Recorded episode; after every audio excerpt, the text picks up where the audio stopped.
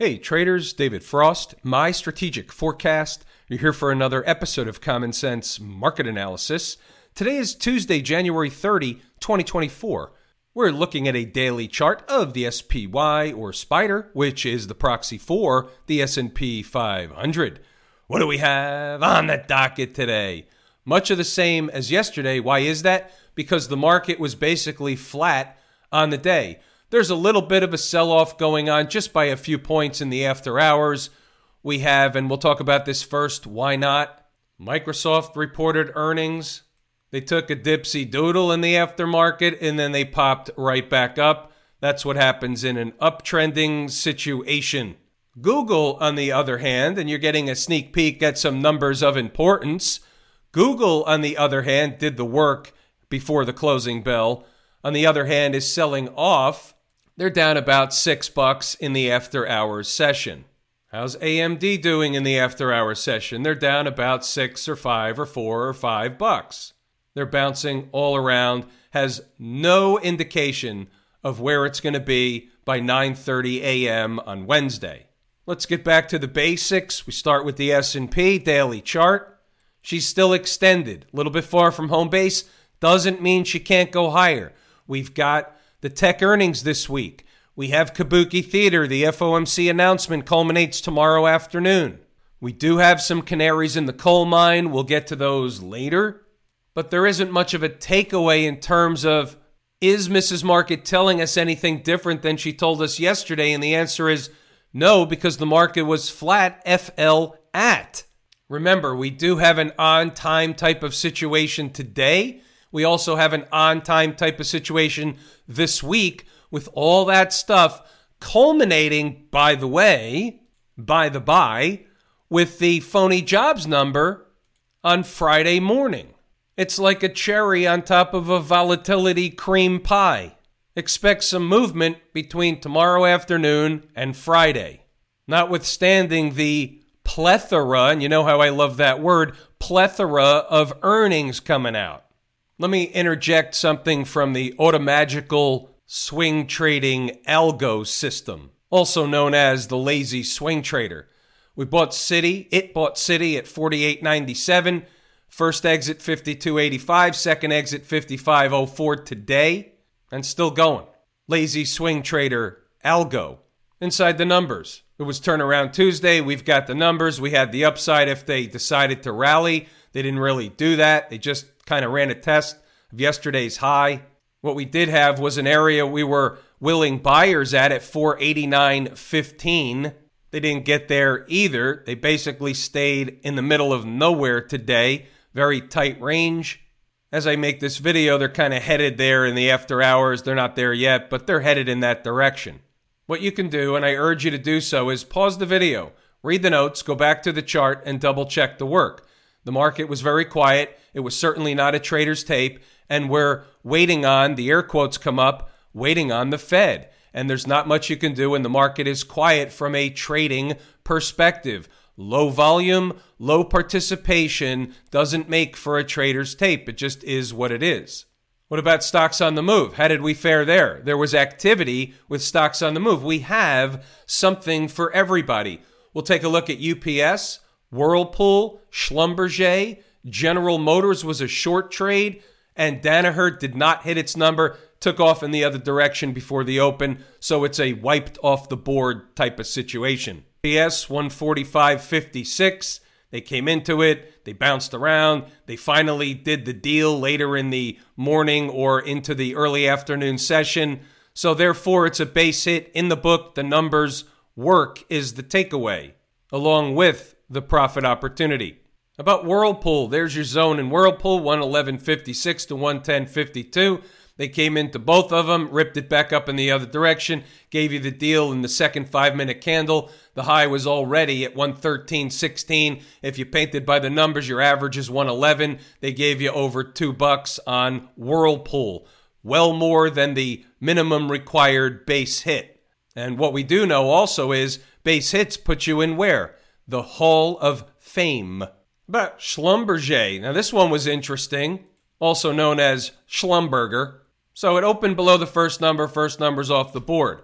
It was hovering at the opening bell around the second number and around the opening bell within a minute or so of the opening bell. I said to the traders in the live room, hey, you know what? This is a little bit higher risk because they're hovering at the number forty-eight seventy-two around the open. I'm favoring forty-seven ninety. So what happened was traders put an order in at forty-seven ninety in the live room. And what happened? They got an immediate rip-roaring rocket ride back in the other direction for a quick scalp with potential. They came back to run a test at the same place and rallied back, obviously, by the end of the day, as you see on the chart. But that was a nice quick profit. A lot of participants in the live room in Schlumberger. Even if you bought the first number and the second number painted by the numbers, they still gave you the same deal anyway, just not as much of it. How we doing? How we doing in G M today? We had a short trade opportunity in G M at thirty-eight seventy-three. They hit the numbers, spiked it by a few pennies, pulled it back in the other direction, provided the stand-up double, base hit, rounding first, whatever you want to call it, opportunity. Base hits put you in where? The Hall of Fame. And by the way, did I mention before, the numbers work. What's going on over in Camp I W M? They had what's called in the trading parlance as an inside day to yesterday. Yesterday was a big breakup candle. Today was a narrow-ranging trading day inside of yesterday. Therefore, there's nothing new. There's no negative. There's no positive. It's just an inside day. Above all the moving averages, the trend is your friend. You can use yesterday's low, which is the last breakup candle low in the sequence, as a bogey along with that twenty-period moving average for a opportunity on the downside. Should they close below that stuff, that's where they're going to go, is to the downside. It will open the door effectively down to the gap over here, maybe into the fifty-period moving average if they give up yesterday's low. Is that possible after tomorrow? Anything is possible. They could melt upward in a blow-off type of situation. S and P can blow up one hundred handles after the Fed, after tech earnings, all that stuff, non-farm, phony payrolls, all that stuff. They can absolutely blow up, or they can pull the rug out. We don't know. We're not going to guess. We're going to take an opportunity provided to us based on what Missus Market is doing, taking away the variable risk of guessing at it. When you guess at the market, you do not have a fifty-fifty chance. You have a lot less than a fifty-fifty chance. That's just the way it works. You as an individual are going to guess wrong more than fifty percent of the time. Your emotions are causing you to lean one way, which is generally wrong. What about the folks down at the transportation department? A little bit of a dipsy doodle today, down one percent. So we had relative weakness here. We had relative weakness in Camp I W M, which is, by the way, my favorite market-leading indicator. The transports are number two, but they are the number one canary in the coal mine. So we're going to keep an eye on it, and we're going to keep an eye on the last breakup candle low in the sequence. The low here is fifteen six forty-seven, and if they close below that and the twenty-period moving average, there's a gap below, but that's going to open the door for lower stuff yet. The flip side is, as long as they stay above this breakup candle low, then they're building energy in a bullish, flaggish, pullbackish type of formation to not only test the former highs that were made over here, but surpass the former highs. The longer they eat time off the clock underneath those former highs, the higher they will go through those former highs from mid to late December. What about the Q people above all the moving averages? You know the jingle. They're eating time off the clock, running sideways, back and forth. There's no change, no new information provided for the Q people. Again, a lot's going to hinge on the reaction to the stuff from Kabuki Theater. When is the Fed going to lower interest rates? Are they going to prolong things? Are they going to do it sooner than later? What does that really mean? We mishmash the information. We parse the words. If they're going to cut sooner than later, that's negative for the economy. Oh no, let's do this. Does that mean the market goes up? Does that mean the market goes down? We'll tell you after the fact.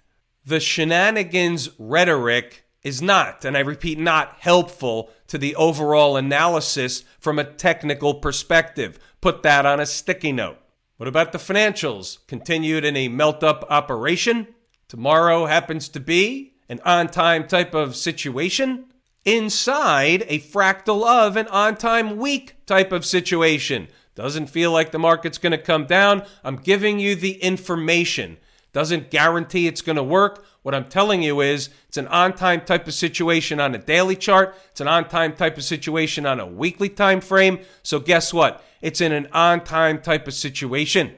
If they blow through it and they're melting up, then the next likely place will be all the way up at forty dollars and eighty cents, eighty-five cents. That's on a continued melt-up operation where the S and P's up one hundred handles, all that stuff. If they give a rug pull, a tug on the rug, as they say, well, then the X L F may come back down toward, doesn't even have to get there, toward the twenty-period moving average in the spirit of coming back to run a test closer to home base. Smashmouth down one percent today. Again, above all the moving averages. Trend is your friend. But what is she doing? She's eating time off the clock after a move lower. So this technically is a bearish, flaggish type of situation down here. Might need a little more time to bake in the oven. However, it is a proxy for the tech space, if nothing else. Waning volume on the way down. That's not necessarily a bearish thing. It's more of a consolidating type of situation.